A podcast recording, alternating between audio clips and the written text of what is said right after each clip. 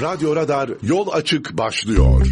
Efendim 91.8 Radyo Radar'dan herkese günaydınlar. Gecikmeli bir başlangıç oldu. Öncelikli olarak özür diliyoruz ama yine de saat 9'a kadar sizlerle birlikte olacağız.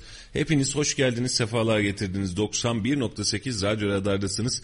Instagram'da, Facebook'ta, Radyo Radar, hatta Twitter'da Radyo Radar 918 hesabından bizi dinlemeye ve bizi takip etmeye başlayabilirsiniz. Yeniden hepiniz hoş geldiniz. Ben Mustafa Bayram. Ben Melih Kamış. Bugün de dün, gün, gündem, savaş, dünya, Rusya, ekonomi derken onlarca şey konuşacağız belki de.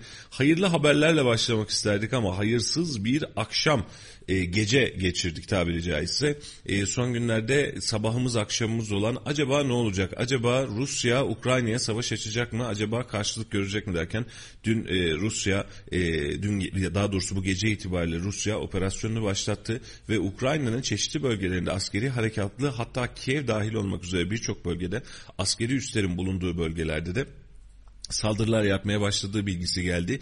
Dünya tedirgin, dünya yorgun, dünya masa başında konuşurken Rusya alanda tanklarıyla askerleriyle ilerlemeye devam ediyor ve normalde sadece özellik istediği bölgelerle alakalı başlanacağını düşünülen operasyon hatta biraz önce gelen haberle Karadeniz üzerinden de doğrudan e, filolarını karaya çıkartma harekatı başlatacağını kendi Rus ajansının belirtmesi üzerine artık Ukrayna'yı topyekün bir saldırı altında topyekün bir kuşatma altında olduğunu herhalde söylemek e, çok daha e, mantıksız gelmeyecek. Çünkü Kiev'deki patlamalarda e, Kiev'deki havalimanının boşaltılması da beraberinde Rusya'nın tüm askeri alanları tüm stratejik noktalar başta olmak üzere Ukrayna'nın tamamı üzerinde bir niyet aldığının açık açık göstergesi. Peki dünya ne yapıyor? Birleşmiş Milletler toplantıda e, Birleşmiş Milletler'in içerisinde Rusya'da var zaten veto hakkı var. Bundan dolayı hareket şansı yok. Joe Biden dün akşam e, dün saat dün akşam üstüydü hemen hemen e, açıkladığı kararla e, daha doğrusu onun adına yapılan açıklamayla e, bu alanda kesinlikle asker bulundurmayacağını söyledi Amerika'nın. E, peki ne yapacaklar? NATO müttefiklerinden bekleyecekler. NATO müttefiklerinden kim var? Askeri güç olarak bizden Almanya'dan Fransa'dan e, bekleyecekleri bir operasyon ve belki de bir hazırlık var ama burada da süreçler karışık çünkü gerek doğal gaz akımı gerek stratejik önem gerek oluşabilecek savaşın çok devasa bir savaşa dönebilmesi sorunu neredeyse imkansız ve işin içinden çıkılmaz hale getiriyor. Kısaca gelirken Melih'le de aynısını konuştuk. E, kısaca Rusya hareket ederken diğerleri masa başında biz ne yapacağız acaba diye düşünmeye, e, bunun için stratejik planları hazırlamaya ve beraberinde sadece e, sizin bankalarınızı engelliyoruz, sizde ticaret yapmıyoruz, bak size para vermiyoruz diyerek e, süreci kendi içlerinde, kendi siyasetleri içerisinde de geçiştirmeye devam ediyor ve yanı başımızda 30 yıl önce kurulan bir ülkenin yeniden e, Rusya topraklarına doğru dahil olduğunu yavaş yavaş belki de çok çok daha hızlı bir şekilde görüyoruz. E, çatışma sesleri yok. Sadece çatışmadan daha çok işgal sesleri var. Yani bir karşı koyma, e, bir biz buradayız, bir savaşıyoruz, Ukrayna'da cevap veriyor, hava savunma sistemlerini kullanıyor filan. Hepsi şu an boşa düştü. Bunun için çok sıkıntılı günler beklediğimizi söylemiştik ama açıkçası ne biz ne de başkaları e, süreç itibariyle için ve operasyonun bu kadar hızlı olabileceğini düşünmemiştik yani. Bu biraz masada zaman alır, alana dönmesi bu kadar hızlı olmaz diye. Gaza geldi Putin gidiyor. Evet Mehmet'ciğim.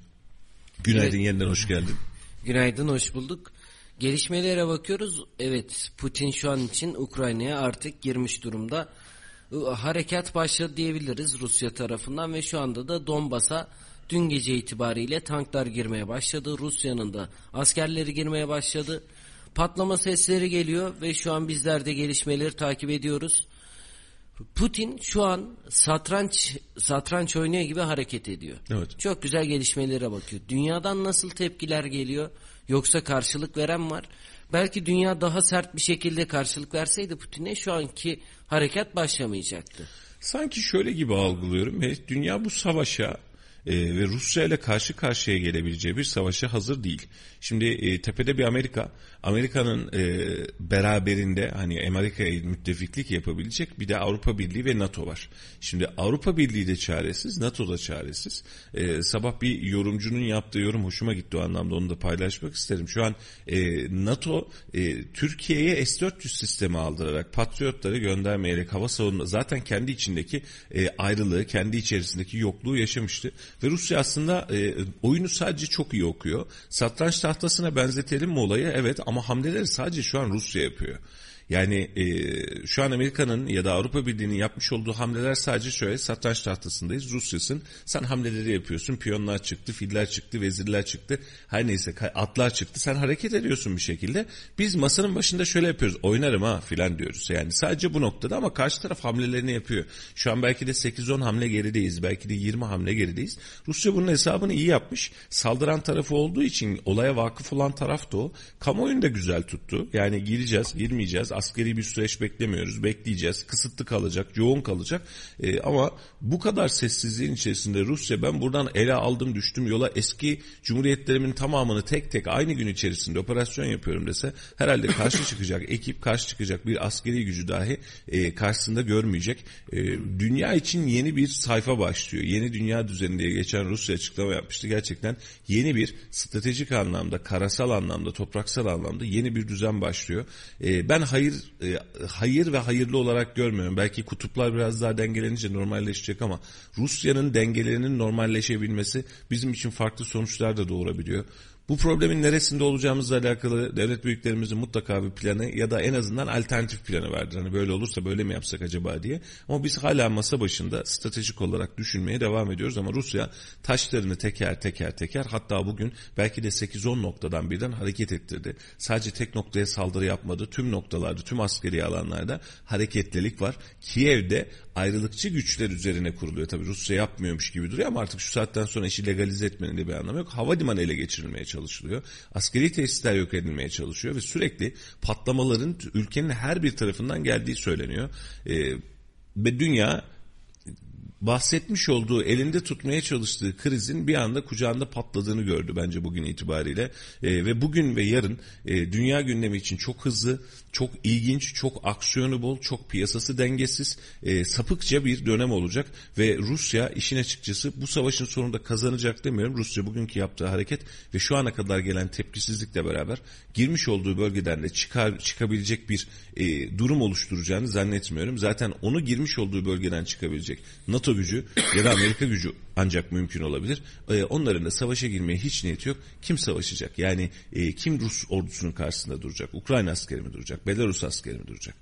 Sonuç bence sonucu belli olan bir maçın sadece e, provalarını seyrediyoruz. Prova içerisinde ya gerek yok oynamanıza tamam siz provalarda kazandınız denecek gibi geliyor. İşte tam da burada Rusya bakıyor. Dünyadan bana nasıl tepkiler geliyor? Yanımda olan kim? Olmayan kim? Bence bu oyunu çok iyi gözlemliyor.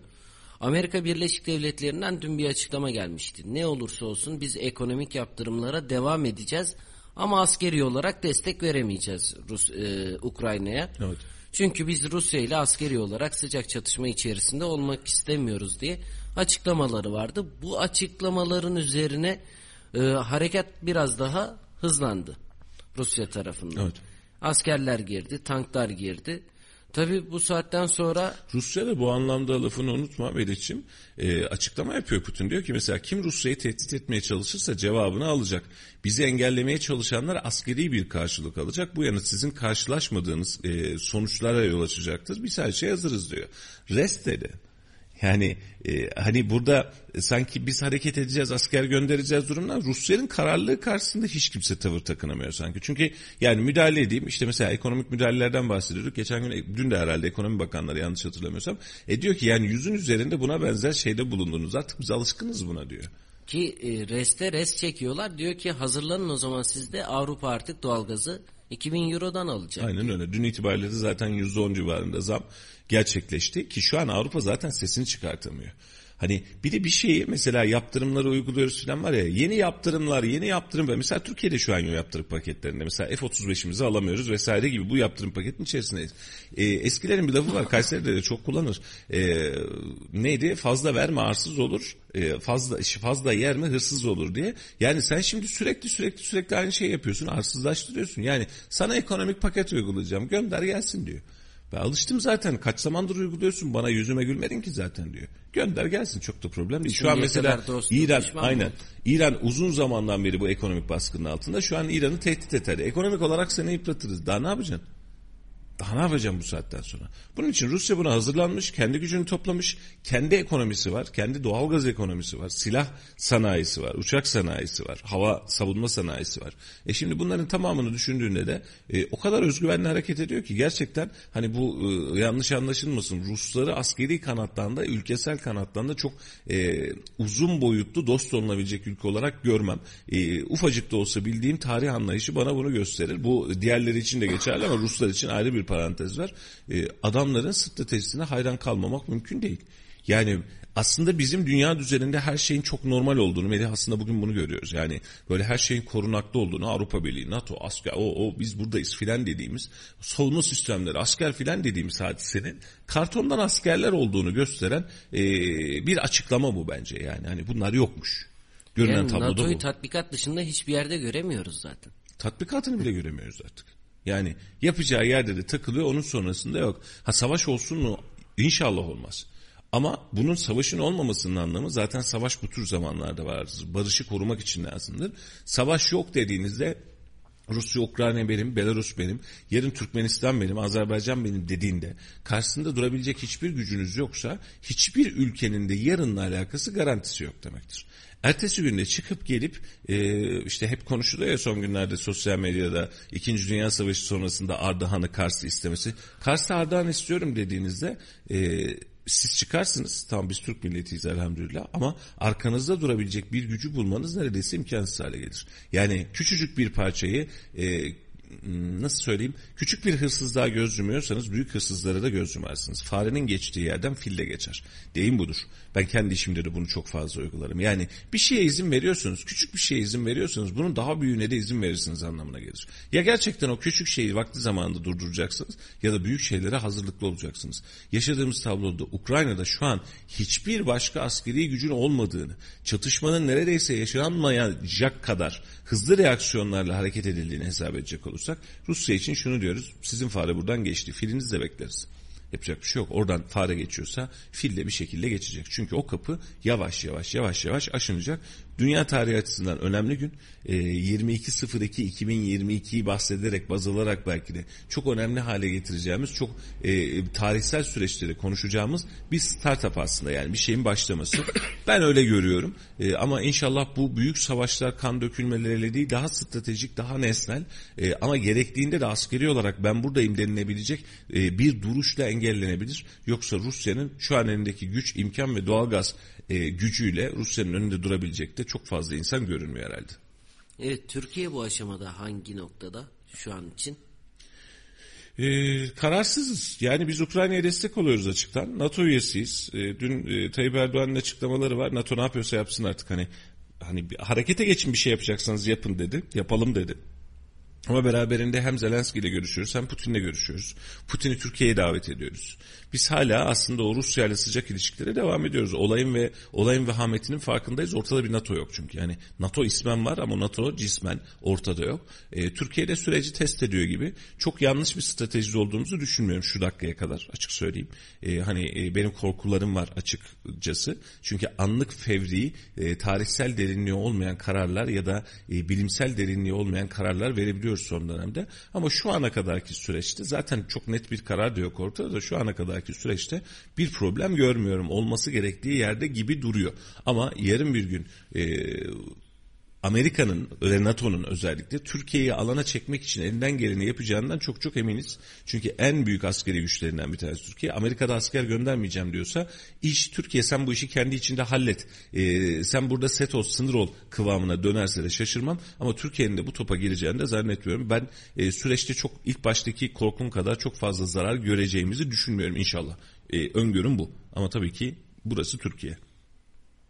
Burası Türkiye açıklamalara bakarken birkaç tane kritik ülkenin açıklama gelmediğini gördüm. Yani bununla ilgili çok fazla etkin değiller. Çin ve İran. Bu konuda açıklamaları var ama tam olaya müdahil olmuyorlar. Ya şimdi kim girmek ister ki Melih? Senin sınırında değil, senin yanı başında değil. Bir gelen tehdit var. Yani bunu şöyle düşün. Şimdi e, kamuda ya da sokakta bir yanlış görüyoruz tamam mı? Yani ortada bir sorun var ya da hükümette bir problem var. Ama bizim alanımız değil. Ya biz niye açıklayalım? Şimdi Silivri soğuktur demiyor muyuz biz? Diyoruz. Evet. Bir araya gelip de kardeşim siz ne yapıyorsunuz diyebiliyor muyuz? Demiyoruz. Her birimiz tek tek olduğumuz sürece sesimizin çıktığı yer belli. Ama açıklamayı birlikte yaptığımızda, sırt sırta verdiğimizde bunun gücü bambaşka bir yere giriyor. Şu anda da dünya böyle. Çin e diyor, Katar bile o gün ö diyor. Yani herkes birileri bir, şey, birileri bir şey söylüyor. Peki bir araya gelip de bunu aksiyona reaksiyona çevirebiliyor musunuz? Mümkün değil. Ya mesela bu Türkiye'nin de içinde bulundu, Avrupa'nın da içinde bulundu. Madem öyle kardeşim senden hiçbir şey almıyorum diyebiliyor musun? Sınırımı kapattım diyebiliyor musun? Tüm Rus vatandaşlarını sınır dışı edebiliyor musun? Rus diplomatlarını gönderebiliyor musun? Misal hani savaş durumu ya ola ki. Bu kısma gelebiliyor musun? Hayır. Hiç kimsenin de gelesi yok. Yani evet herkesin cılız açıklamaları var. Biz de o açıklamalara sahibiz. Yunanistan da sahip. Örnek veriyorum. İran da sahip. Herkesin bir açıklaması var. Ama bu açıklamanın sonucunda ortaya çıkabilecek reaksiyon Rusya toplum psikolojisini, sosyolojisini çok iyi çözmüş. Yani tek tek ayrılıkçı olarak e, e, e dediğinizde hiçbiriniz Rusya'ya karşı e, bir de silaha davranamıyorsunuz. Düşünsene yani e, savaş alanındaki en büyük gücünüz nedir? Silahınız füzeniz, silahınızı ateşlemek ama elinizdeki duran silah değil. Yani elimde silah var haberin olsun. Rusya diyor ki tamam var ama ben sen biliyorum ben sen ürkeksin korkaksın diyor kendi silahını ateşliyor. Ve diyor ki bak derdim sen değil ben şuraya bir alıp çıkacağım diyor. Sana da silah doğrultmuyor. Orada seninle alakası olmayan bir bölgede. Sen biliyorsun o bölgeden başka yerlere taşıyacak. Bu senin için güvenlik problemi ama sen silah ateşlemiyorsun. Silahın var diyorsun. Ateşlemeyi bırak elini almıyorsun. Şu an yaşadığımız tablo bu. Ben çok umutlanamadım yani açık söyleyeyim. Tabii stratejistler başka bakacaktır ama 2-3 gündür 5 gündür belki de durumu daha yakinen takip ediyoruz. Şu an itibariyle Rusya oyunu kuralına göre oynuyor elindeki tüm materyalleri bundan 50 yıl öncesi kullanması gerektiği gibi kullanıyor. Ama karşısındaki verinin hareket etmeyi bırak ya şu silah neredeydi şu dolaptan çıkartsak mı diyebilecek hali bile kalmamış durumda. Yaşlanmış, köhneleşmiş ve e, aksiyon almayı boş verin. Aksiyon alma cesaretinde dahi bulunmayan ama sadece aşağı gelirsen bak kafanı gözünü kırarım diyen yaşta hacı amcalara döndü dünya. E, böyle de devam ediyor. Evet bunun dün Rusya'nın Ukrayna'ya girmesiyle beraber Piyasaları da etkiledi bu durum. Şu dakika itibariyle Brent petrol 101 dolar 38 e, 101.38 dolar. 101.52. Evet. 38 de aşmış. Çok fena bir durum. Ee, Ons fiyatı da 1940 lira. Patladı gitti. Yani şu an Brent petrolde gece yarısından bu tarafa artış %4.83. %5. Daha önceki artışlar da var. Ee, çok tatsız Melih. Yani bu bizim ülke açısından bizim açımızdan da çok tatsız. Altın hadi belki birazcık mı acaba yatırımsal bakabilirsiniz ama biz Brent petrolü sabah akşam gece gündüz kullanıyoruz. Temel yani, ihtiyaç malzemesi oldu artık bizim için. Aynen öyle. Yani yakıtınız eğer 10 lira olsaydı sadece bugün %5 artışınızda ne yapıyordu? 10,5 lira olacaktı. Doğru mu? Ee, şu an itibariyle 15 lira yaklaşık 75 kuruş sadece bugün bizim yakıt litremizden fark etti. Sadece bugün. Hani dün gelen açıklamalar da vardı bak yakıt 20 lira bile olabilir diye. Hakikaten de gidecek tablo bu. Brent petrol uçmuş durumda. Ee, savaşın bize yansımaları, buğday gelişinde vesaire bu tür riskler var. Ee, mesela e, ticaret durursa almamaya karar verirsek Rusya göndermiyorum derse tüm Avrupa aynı sıkıntıyı yaşıyor. Buğdayı ve unu bulamayabiliriz. Burada sıkıntı yaşayabiliriz alıyoruz çünkü bir taraftan diyoruz. Beraberinde petrolü bu krizin içeriğinde çok daha yükseğe tüketme şansımız ve ihtimalimiz var. Çünkü neredeyse bir savaş başladı. Şu an 100-101 dolardan bahsediyoruz. Yarın 150 dolar olmaması için petrolün önünde hiçbir engel yok. Yani kriz ortamında ya da yarın tam tersine 50 dolar olması için de bir engel yok. E, ama e, bu süreç canımızı yakacak gibi bizim para piyasalarımız açılmak üzere şu an itibariyle dolarda ve euroda e, kurlara bakıyorum. Çok bir artış değil aksine bir düşüş var gibi. 13.78 dolar fiyatı 15.54 euro fiyatı ama yanlış bilmiyorsam deneyimlerim yanlış göstermiyorsa e, yaklaşık bir saat sonrasında piyasaların açılmasıyla beraber dolar ve euroda yukarı yönlü hareketliliği görürüz. Çünkü bizim e, vatandaşımız da bu anlamda ürkek acaba neye yatırım yapsak durumuna geçti. Aslında şu an doların ve euronun düşme zamanı. Hani Rusya bir şeyle alakalı artıya geçiyor ve dolar ve euro da normal şartlarda yani ya sizin hükmünüz yokmuş ki zaten ne dönmemiz lazım. E, ama bizim ülkemizde ve dünya genelinde ne yazık ki bazen tablo böyle olmuyor. E, bugün gün içinde piyasayı da çok iyi derlemek lazım, değerlendirmek lazım. Ama e, yine söylüyorum için e, sıkıntılı. E, mesela şu an gelen son haberler binlerce Ukraynalı Polonya sınırına doğru kaçmaya başladı. Polonya burada haber vermişti zaten 500 bin mülteci alabileceğini söylemişti. Ee, Ukrayna Büyükelçiliği Türkiye'nin desteğini bekliyoruz demiş. Ee, Reuters'ın son dakika bilgisi Rus birlikleri Mariupol ve Odessa'ya konuşlandı. Geçmiş olsun. Yani Ukrayna sadece iki bölge içerisinde değil sabahki söylediğimiz gelen haber de öyleydi zaten. Şu an tüm bölgeler üzerinden kuşatma altına alınıyor ve e, bu hızla gider ve dünya sesini çıkartmazsa e, önümüzdeki bir hafta içerisinde Ukrayna diye bir ülke kalmayacak. Yani görünen tablo bu. Zelenski Ukrayna genelinde sıkı yönetim ilan ediyoruz demiş. E, yani burada şeye kızamayacağız e, işin açıkçası. E, Zelenski'ye kızılabilecek bir durum yok. Şöyle ki 30 yıllık bir ülkesin kendi milliyet tabanını oluşturamamışın. Hani Irak'ta yaşanan hadise vardı ya Irak'ta da hep bu vardı mesela. Hani o böyle çok hani askeri gücü yüksek savaşlar askerler falan Amerika bir girdi. Bağdat'a kadar silah sıkmadan geldi. Herkes Bağdat'a geldiklerinde devrim muhafızlarını bekliyordu. Yani her şey çok farklı olacak. Oraya geldiklerinde Amerika gününü görecek falan. Silah atılmadı yani ateş edilmedi. Şu an Ukrayna'da da böyle bir durum var. Tamam asker var bir askeri varlık falan var ama şu dakika itibariyle ne yazık ki görünen tablo bu. Ee, ilginç yani gerçekten çok ilginç bir güne sahne oluyor dünya ee, ve bunu da e, anlaşmak, anlatmak, anlatabilmek belki de zor. Ukrayna hükümetinden acil koduyla acil koduyla halka duyuru yapılmış. Balistik füzelerle vuruluyoruz, sığınaklara gidin demiş. Ee, Türk Hava Yolları Ukrayna hava sahasının kapatılması sebebiyle bugünkü tüm Ukrayna seferlerimiz iptal edilmiştir demiş. Birleşmiş Milletler Genel Sekreteri çağrımı değiştiriyorum. Başkan Putin insanlık adına askerlerinizi geri çekin. Lütfen Avrupa'da 100 yılın en büyük savaşını başlatmayın demiş. Ee, dualarımız Ukrayna ile demiş Joe Biden mesela. Dua göndermiş. e, Amerika zaten bu işin içerisinde öyle bir tabloda ki sanki danışıkta dövüş yapıyormuş gibi baştan beri savaşacaklar. Savaş, savaş geliyor falan adamların istihbaratı doğru çıktı. Savaşacaklarmış yani hedef buymuş.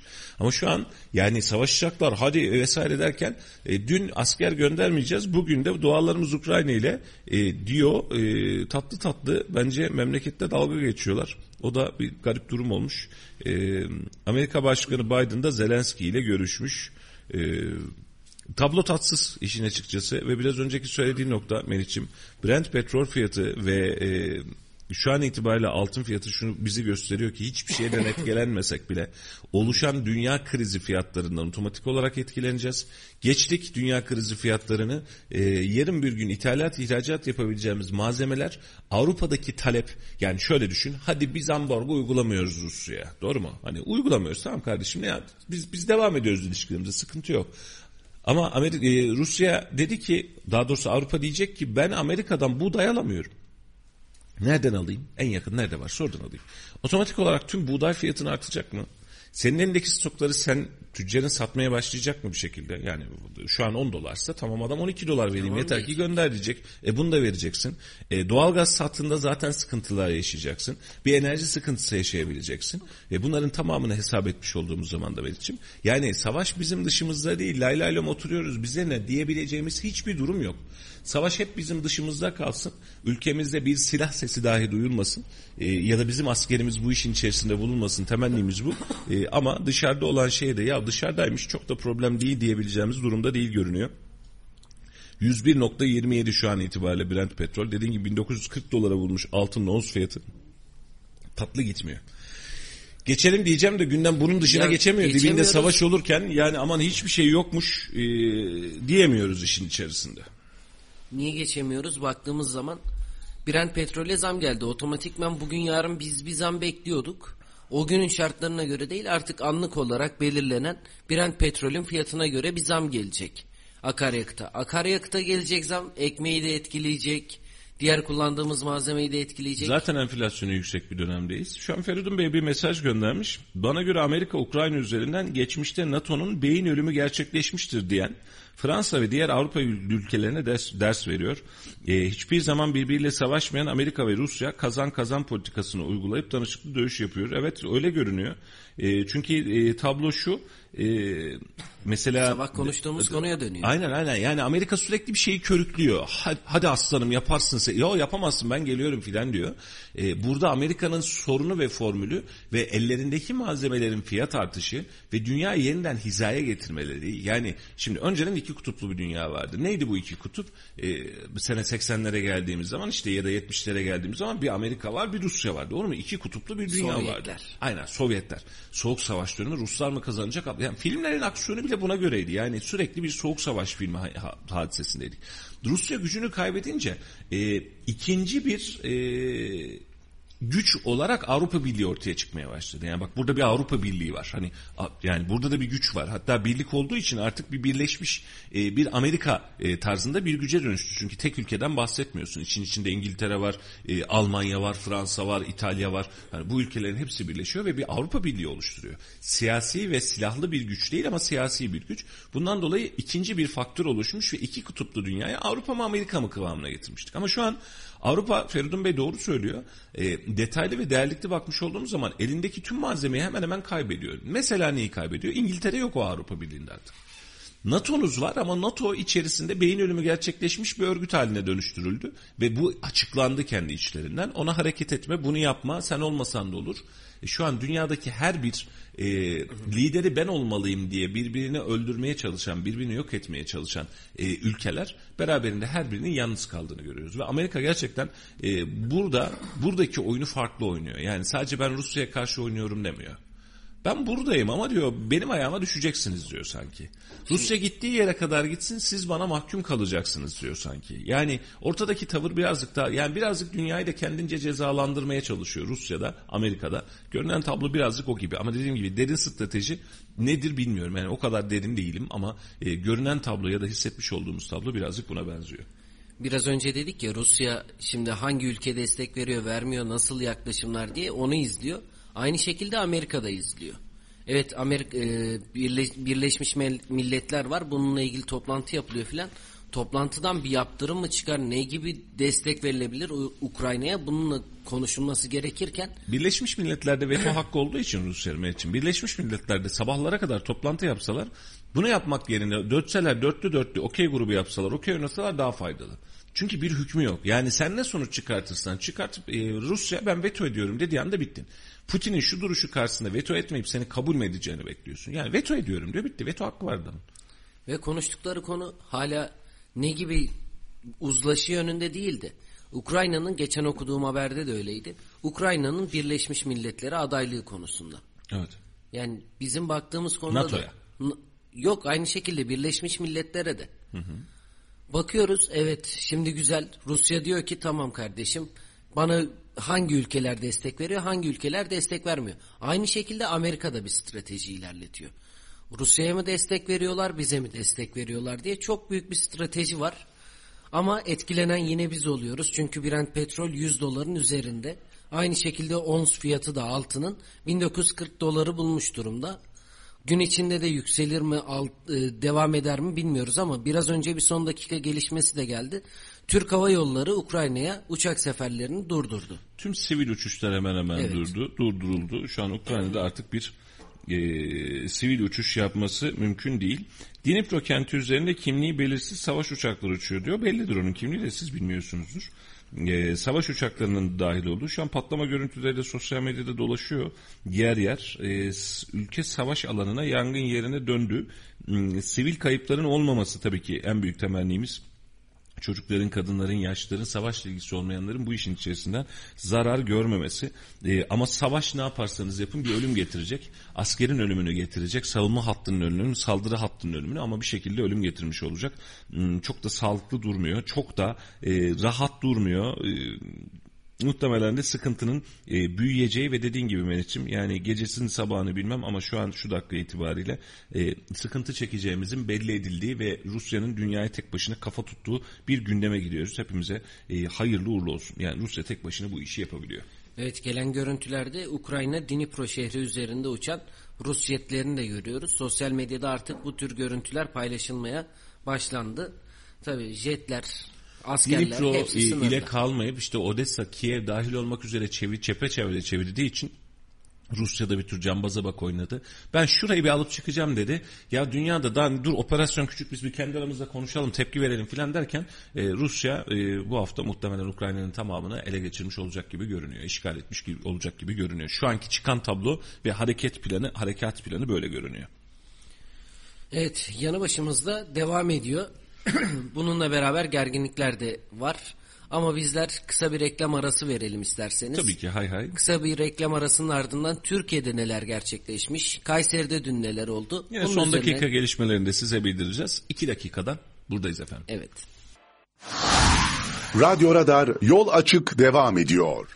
Efendim yeniden hoş geldiniz, sefalar getirdiniz. Ufak bir reklam arası ardından buradayız. E, dün de e, bazı dinleyicilerimizle görüştüm. Arada diyorlar ki, efendim diyorlar Kayseri Radar'dan, Instagram'dan canlı yayın gelmedi dün diyorlar. Evet pazartesiden beri Radyo Radar hesabını, Instagram hesabından bizi takip edenler canlı yayınlarımıza ulaşabiliyorlar. Kayseri Radar üzerinden vermeyeceğiz. Artık Radyo Radar'a döndük biz, özümüze doğru, döndük. Radyo Radar 918 Instagram hesabımız. Buradaki canlı yayınımız devam ediyor. Takip edip canlı yayınlarımızdan da haberdar olabilirsiniz. Keyif alırız. Aynı zamanda karasal olarak 91.8 Radyo Radar'dan aynı zamanda Radyo Radar.com'dan da bizi dinlemeye devam edebilirsiniz. Yeniden hepiniz hoş geldiniz, sefalar getirdiniz. Yayınımızın ilk başlarında yaptığımız ve baktığımız tek şey aslında Rusya-Ukrayna savaşıydı artık hani krizi demiyorum hatta Rusya'nın Ukrayna'yı işgal etmesiydi. Yayınımıza yeni katılanlar için ufak bilgilendirmeler- bilgilendirmelerle geçelim. Sadece ayrılıkçı bölgelere başlatılacağı duyurulan operasyon beraberinde şu an tüm Ukrayna sahasını hemen hemen e, şey almaya başladı, hedef almaya başladı. Kiev dahil olmak üzere işgal çalışmaları ve e, askeri alanların etkisiz hale getirilme çalışmaları devam ediyor.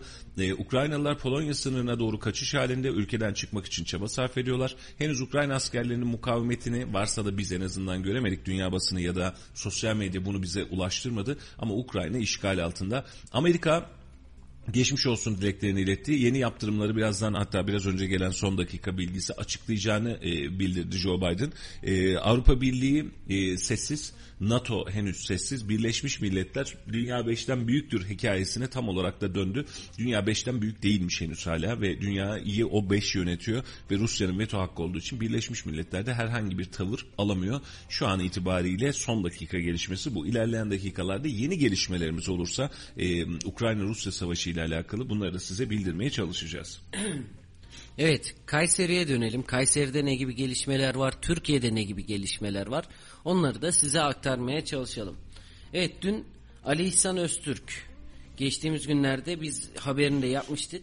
Hürriyetçi Eğitim Sen Genel Başkan Yardımcısı Ali İhsan Öztürk, Cumhuriyet Halk Partisi lideri Kemal Kılıçdaroğlu'nu ziyarette bulundu. Öztürk gerçekleşen ziyarette eğitim çalışmalarının sorunlarını dile getirdi. Şimdi e, Alistan Öztürk'ün durumu birazcık ilginç. Dün yorumlara da üzüldüm işin açıkçası. Şöyle ki Alistan Öztürk yıllarca milliyetçi kimliğiyle bilinen e, milliyetçi olan yani ülkücü hareketin içerisinde yer alan e, eğitim seninde şube başkanlığını 19 yıl herhalde yanlış hatırlamıyorsam yapan e, bir sendikacı. E, ve- 19 yıl. Öyle diye biliyorum. Ee, beraberinde MHP'nin AK Parti ile ittifakı sonrasında yani şöyle düşünün hakkınızda AK Parti'nin tonlarca dava açtı. AK Parti'ye karşı ya da hükümete karşı tonlarca açıklama yaptınız ki MHP de o zaman aynı duruştaydı.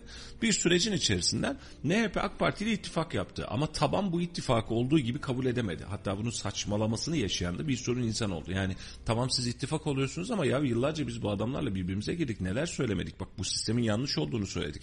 Ee, burada bunlar var dedik ama siz şu an ittifak oluyorsunuz dedi ama MHP'nin e, siyasi ve partisel bir kararıydı ve bu ittifakı gerçekleştirdi. Ali İhsan Öztürk ve beraberinde aynı tavırda olan birçok sendikacı da, e, ülkücü sendikacı da bu işin dışında kalmış oldu. Ve son seçimde bu sendikacılara aday olmayın dendi ve e, özellikle her biri birer birer düşürüldü. Bu sendikacılarda İsmail Saymaz da geçen gün yazmış benzer bir hikaye. Bu sendikacılarda Hürriyetçi Eğitim Sendikası diye bir sendika kurdular. Buraya kadar her şey normal. Yani düşünsene sen burada devam etmiyorsun gidiyorsun kendine bir radyo kuruyorsun. Olur mu? Olur ne var ki bunda? E, ama daha sonrasında bu sendikacıların her birine ayrı ayrı sopalı, taşlı saldırılar gerçekleştirildi. 3-4 tane sendikacı üst üste tabiri caizse saldırıya uğradı ki Ali İhsan Bey de bunlardan bir tanesiydi. Ee, ve saldırının sonrasında gerçekten kamuda bu anlamda çaresiz kaldı. Yani zanlıları yakalamak, ölüme teşebbüsler, organize bir suç olması, sendikacıya yapılması bunlar çok önemli hale gelmedi. Takip ettik ama bir sonuç alamadık. Ee, şu an itibariyle de Ali İhsan Öztürk ve ekibi sadece Ali İhsan Öztürk yapmadı bu ziyareti. CHP ve İyi Parti'ye dün ziyarette bulundu. İyi Parti Meral Hanım e, kıvamında e, almadı ama başkan yardımcısı kıvamında e, davet etti, misafir etti. Muhtemelen program vardı ya da başka bir süreç. E, CHP'de de önce, önce Çetin Arık'la görüşüldü. Daha sonrasında e, CHP lideri Kemal Kılıçdaroğlu ile görüşüldü. Şimdi bir sendikacının bir parti lideriyle görüşmesinden normal bir durum var mı? Bence yok. Her parti lideriyle bunu konuşabilir. Kendi hakları adına da bir gündem ve ortam oluşturmaya çalışabilir. Ama bu sendikanın şöyle bir hengamesi var. E, bu sendika şu an dayak atılarak, e, şiddete maruz kalarak alandan çekilmeye çalışılan, alandan yok edilmeye çalışılan bir durumda. E, bunun içinde bu sendikanın şu an itibariyle muhalefetten de medet umması kadar normal bir şey yok. E, şimdi bazı arkadaşlarımız sayfadan dün baktım haberi takip ederken e, sayfamızdan da Kayseri Radar'ın altından da böyle kendince yorumlar yapmışlar. E, ben de size şunu söylerim. E, siz sahip çıksaydınız da e, bu insanlar başka partilerin kapısında gezmiş olmasaydı. Yani bu insanlar sendikacı bugüne kadar sizin için, ülke için hizmet etmiş. Öyle ya da böyle sevmiyorsanız suç duyurusuna bulunursunuz. Sıkıntısı varsa suç duyurusuna bulunursunuz ki Alistan Öztürk'ün hakaret vesaireyle içeri yüzlerce dosyayla uğraştı Alistan Öztürk. E bunu çok çok iyi biliyoruz. Yani yıldı, yıprandı, çok sıkıntılar çekti ve ömrünü bu işe adadı. Davası için de bu işe adadı.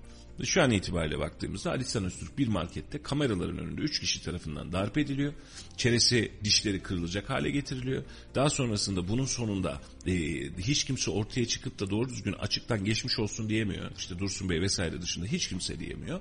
E, sonrasında e, failler ne oldu bunu bilmiyoruz. Kamu tarafından bir şekilde gözetleniyor. Siz yaşamayın isteniyor. Sadece burada değil İstanbul'da, Samsun'da vesaire her neyse üst üste diğer sendika yöneticilerine de saldırıda bulunuyor. Bu sendikacılar da şu an gidiyor muhalefetten de medet umuyor. Demokratik anlamda en azından siz de bizim yanımızda olun, siz de bizi koruyun diyor anladığım kadarıyla. E, dediğim gibi bunda anormal durum e, onların oraya gitmesi değil, onların oraya gitmeye mecbur bırakılması diye düşünüyorum.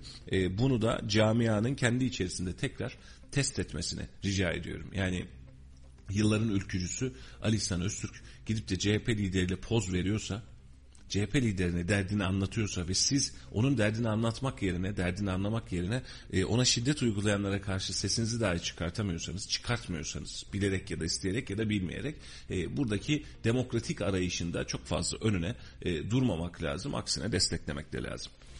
Ki evet söylüyoruz Ali İhsan Öztürk için de geçerli. Bir sendikacı, bir STK yani sivil toplum kuruluşu her partiyi ziyaret edebilir. Biz şimdi yorumlara ben de baktığım zaman gördüğümde her zaman bir ön yargı ile yaklaşıyoruz ama bu tarzda değil de biraz daha normal sorunlara çözüm odaklı gitmemiz gerekiyor. Evet. E, baktığımızda STK sadece hükümet partisinden mi şikayetlerini iletecek? Hayır. E, aynı şekilde muhalefet partileriyle de görüşebilir. Buna da sorunlarını iletebilir. O yüzden bu ziyarette Kayseri'de olduğu için e, Ali İhsan Öztürk Bey'in Kayserili olduğu için biz de gündemimize almış olduk. Gelen yorumlar var ama biz yorum yaparken biraz ön yargılı davranmayı seviyoruz ne yazık ki. Ne yazık ki elden gelen bir durum yok. Bunu da yaşayacağız. Hani yorumlar çok önemli mi? Ee, bizim için de onlar için de ben çok önemli olduğunu düşünmüyorum işin açıkçası yorumun. Çünkü yorumlanmadan öteye bir durum. Ee, ama şunu çok net söylemek lazım. Dünya genelinde de şu an Rusya'yla da aynı hadiseyi yaşıyoruz. İnsanlar neye sahip çıkacağını, neyin üstüne vurgu yapacağını, hangi demokratik, hangi özgürlük haklarının üzerinde duracağını gerçekten çok iyi bilmeli. Ee, işkembe kübradan konuşuyoruz. Bazen bazı şeyleri atıyoruz. Ama bugün bize olmuyor, başımıza gelmiyor dediğimiz şey yarın sizin başınıza gel geldiğinizde ya nerede kalmıştık niye böyle oluyor diye bas bas bağırıyorsunuz. E, bunun da bir anlamı kalmıyor. Bugün sizin başınıza geliyorsa bugün siz de e, aynı tepkiyi verirdiniz. Başkasının başına geliyorsa da bunu özdeşleştireceksiniz. Haksızlık varsa, hukuksuzluk varsa, şiddet varsa, adaletsizlik varsa, adaletin içerisinde kaybolmalar varsa buna da dur diyeceksiniz. Yani bunun e, karşı partinin karşı partiden ya da karşı görüşten birinin başına gelmesi e, sizi tamamen bu işten e, bağımsız hale getirmiyor. Yani şöyle düşün Mehmetciğim biz gazeteciyiz. E, bir gazeteci arkadaşımıza kamu tarafından ya da işte başka bir şey tarafından saldırı oluyor. Ya ama bana e, işte o da hak etmişti aslında filan diyemezsiniz. Bunun önünde duracaksınız. Sahip çıkacak. Düşmanınız olsa sahip çıkacaksınız. Çünkü eğer haksızlık varsa haksızlığa uğrayan kişinin dostunuz, düşmanınız, yakınınız, arkadaşınız ya da uzağınızdaki insan olması bir şey değiştirmiyor. Haksızlık haksızlıktır. Biz normalde böyle öğrendik. Ama şu an itibariyle Türkiye'de durum öyle olmuyor. Haksızlık varsa kime haksızlık diye bakılıyoruz. Siyasileştiriyoruz. Yani düşünsene yani örnek olarak veriyorum ya AK Partili bir milletvekiline gelen saldırıya karşı AK Partililerin hepsi yapamazsınız diyor. Diğerleri sessiz kalıyor. Hayır ya ortak sesimiz olmalı. Ortak sesimiz olmalı. Siyaset dışında bir sesimiz olmalı. Sen de bunu hak etmiştin diyemezsiniz. Şiddetin, e, kanunsuzluğun, gayri ahlakiliğin hak edilmişliği olmaz. Bunu böyle yaparsanız ortada devlet kalmaz. Adalet kalmaz. Haksızlıksa kime yapılmış kardeşim haksızlık? En sevmediğim adam olsun. Haksızlık haksızlıktır. Bunun karşısında e, susan, körsüz, e, dilsiz, kör şeytandır demişler değil mi? Yani aynen öyle. Yani kalıyorsun, kör şeytanlık yapıyorsun. Biz bunu aylardır yaptığımız yayınlarda da söylüyoruz. Hatırlıyorsun daha öncesinde de konuştuk. Yani sen tutup da şimdi bir milletvekiline hakaret ediyorsan bunun partisi önemli değil ki. Gerçekten önemli değil. Ya da bir belediye başkanına hakaret ediyorsan ya da birine hakaret ediyorsan ya bırak birinin olmasın birine hakaret ediyorsan bunun karşısında tabii ki birileri de ses çıkartmalı. Hatta birileri değil herkes ses çıkartmalı. Ne yapıyorsun kardeşim sen demeli. Dur kardeşim orada bizim değerlerimize aykırı diye en sevmediği adam da olsa bunu söyleyebilmek Yani bunu şöyle zorunda. düşün. Yan mahallede sokaklara e, pislik atıyorlarmış. Aman canım bize ne? O yan mahallenin pisliği sana bulaşır. Sen buradan çıkarken o yan mahalleye uğrarsın. Onun kokusu senin evine gelir. Sen yan mahalleye ses çıkartmazsın. Yan mahallenin oradaki eşkıyaya gücü yetmez. Yarın bir gün o eşkıya senin mahallene dayanır. Yan mahallede der ki bize oluyor da ha azıcık da sana olsun nasıl oluyormuş der. Ondan sonra kalırsın ortada. Yani yangın evimde değil ya da bana değmeyen bir yalan bin yaşasın bana dokunmasın da kim ne yapıyorsa yapsın dediğimiz gün kaybediyoruz ve gerçekten yıllardır kaybediyoruz. Bunu bakın ülkeler bazında da şu an hani dünya politikası bazında da dünya siyaseti bazında da yaşıyoruz ya. Ukrayna'dan bana ne kardeşim ben oraya girmem ben onu yapmam bana ne diyorsun. Yarın bir gün sınırına dayandığı zaman ulan biz nerede yanlış yaptık diyeceğiz. Sistemi kendi içerimizde yok ediyoruz. Ve e, halkın sessizliği, demokrasinin sessizliği, ahlakın sessizliği bizi ahlaksız hale getiriyor. Türkiye'de gündem bu. Ahlakın iç sesi dışa vurmadığı için biz artık ahlaksız bir ülke haline geliyoruz. Hırsıza ne var canım yapsın ihtiyacı var filan diyoruz. Biz yorumlardan görmüyor muyuz Kayserilerden Meriç'im? Yani adam bir şey çalmış iyi de kardeşim bu ekonomik krizde filan demiş. Ya abi hırsız ya. Hırsız. Ülkemiz bu kadar şey değil yani basit bir noktada değiliz biz. Şu an Allah rızası için söylesin belediyelere, kamuya, bize, size, bir iş adamına kardeşim ben açım diye gittiğinde dilenciden bahsetmiyorum bak. Bu işi meslek haline getirenden bahsetmiyorum. Kim sesini aman canım boş ver kim ne yapıyorsa yapsın diyor. Canla başta herkes için herkes mücadele ediyor. Biz Müslümanız da elhamdülillah. Ama bunu bile legalleştirebiliyoruz. Ya, ya, ya, olur böyle şeyler falan. Abi bunun legali yok. Suçun legali yok. Adam uyuşturucu maddeden yakalanmış. Önceden olsa kimse yüzüne bakmazdı. Kız vermezdi. Ticaret yapmazdı. Doğru mu? Yani böyleydi uyuşturucu madde ya. Yani bizim için kırmızı çizgiydi. Şu an oluyor böyle şey. Gençler filan. Nasıl ya? Nasıl? İşte manevi, ahlaki ve manevi değerlerimizi bu noktada biraz şüpheye düşüyoruz. Şüphenin ötesinde biz e, çok ciddi anlamda sıkıntıdayız. Ve bak biraz önce sendikacıdan Ali İhsan abiden bahsettik. Hakikaten abi diyorum yani yılların emeği var. Ben bir de e, siyasi olarak beni bilenler bilir. Yayında da görmüşler. Ben gerçekten bir tarafa taraf olmayı hiçbir zaman sevmedim ve olmayacağım da Allah izin verirse. Hani ben kendi doğrularımı görebilecek kabiliyetteyim diye düşünüyorum. Rabbim bana bu e, şeyi verdi. E, ya aklı verdi hamdolsun. Şimdi Ali İhsan abi ülkücü kimliğindeyken de ben takip ederdim açıklamalarını. Ya da diğer tarafta sol cenahtan insanları da bu anlamda takip ediyorum ne yapıyorlar diye. Yanlışları yok mudur? İnsanız da hepimiz yapacağız yanlışlar. Şimdi hiç aksiyona girmemiş evde otur evinde ya diyen insanla bir sendikacının yıllarca cephede mücadele etmiş. Cephe derken hani alanda mücadele etmiş bir sendikacının suç ve günah durumunu birbiriyle aynı tutabilir miyiz? Yani onun da vardır mutlaka hatası ama sen evde duruyorsun. Ne yapabilirsin ki yani en fazla burnunu karıştırırsın. Yani bu kadar. Hani başka ne yapabilirsin? Evde oturuyorsun abi. Sen alana aksiyona çıkmamışsın ki. Siyasete girmemişsin ki. Şimdi siyasetçilere kızıyoruz mesela. Bunlar da böyleydi. Geçen yıl böyleydi. Bu dönemde şöyleydi. Abi adam aksiyonda yani. Adam çalışıyor. Adam alanda. Seçiliyor, seçilmeye çalışıyor. Yanlışlar yapıyor, doğrular yapıyor. Bunlar olacak. Ama şimdi ne olursa olsun, siyasi fikri ne olursa olsun adam bir davaya ve inandığı bir davaya ömrünü adamış. Bu benim için çok önemli bazen. Oturmamış. Kim ne yapıyorsa yapsın dememiş. Bana ne Türkiye'nin halinden dememiş. Bana ne oradaki işçi kim ne, aman dememiş. Bunun için bir ömür vermiş. Bu insanlar çok değerli. Fikri sizle aynı olmasa da çok değerli. Ve biz bunun karşılığında yani Alistan abiye saldırıyı bir ayı geçti. Hala ortada hiçbir şey yok. Bu sadece o özelinden konuşmuyorum bunu. Bakın yapılan tüm haksızlıklarda aynı durumdayız. Karşımızda haksızlık var ama ya bize bulaşmasın. Ya haksızlık var. Haksızlık var. Olsun bana bulaşmasın. Kim ne yapıyorsa yapsın. Şimdi ağzımı açarsam beni dualarına alırlar. Sen açmıyorsun ben açmıyorum. Ortalığı pislik götürüyor. Ondan sonra da ya buralar çok pis diye şikayet ediyoruz. Sesimizi çıkartmadık ki. Halbuki siyaset için, kamu için mesela çok özür dileyerek söylüyorum. Bu bizim değil bu şehrin başarısıdır. Altını çizerek söylüyorum. Kayseri Radar neden başarılıyı insanlar sorgularken ben sadece bunu söylüyorum. Şimdi biz bir kitleyi bir araya getirmeyi başardık. Ve daha doğrusu onlar bizi sevmeyi seçti. Ya da değerlendirmeyi seçti. Şu an ortada olan bir hengameye kitle toplu halde bir reaksiyon gösterdiğinde bu bir haksızlık ya da burada sıkıntı var dediğinde siyasetçi bir oturuyor bir kendine çeki düzen veriyor. Ben ne yapıyorum diyor. Toplu halde bir ses gidiyor çünkü oraya. Dijital gidiyor ama toplu halde bir ses gidiyor. Siyasetçi yaptığı iş içerisinde kendisine çeki düzen veriyor. Bizim buradaki tek baş bak bu bu mecra bu şehrin mecrası yani ve bu şehrin başarısı, halkın başarısı. Bizim burada yaptığımız tek hadise şu. Bunu siyaseten bir yere evriltmeye çalışmadık. Biz hep durduğumuz yerde durduk. Vatandaşın sesi neyse onu çıkarttık. Mesela radyodaki yayınlarımız dışında benim yazdığım köşe yazıları dışında hiçbir e, yorumsal bir işe girmek var. Hep durduk biz açıkladık. Ve vatandaş orada birleşti. Vatandaşın o birleşmesi kamunun hantallaşan iş yapmayan kısmını hareketlendirmek zorunda kaldı. Şu an tüm kamu, tüm belediyeler diyor ki bizim de WhatsApp hattımız var ya radara göndermenize gerek yok. Bize de gönderebilirsiniz. Biz yapıyoruz. Abi yapın tek yapın siz. Tek vatandaşın problemi çözülsün. Vallahi başka bir isteğimiz yok. Biz de olmuş yayınlamışız. Ben ben böyle bakmıyorum. Arada bir başkanlara takılıyorum. Bize rakip mi çıktınız ne yapıyorsunuz filan diye ama e, devam etsin.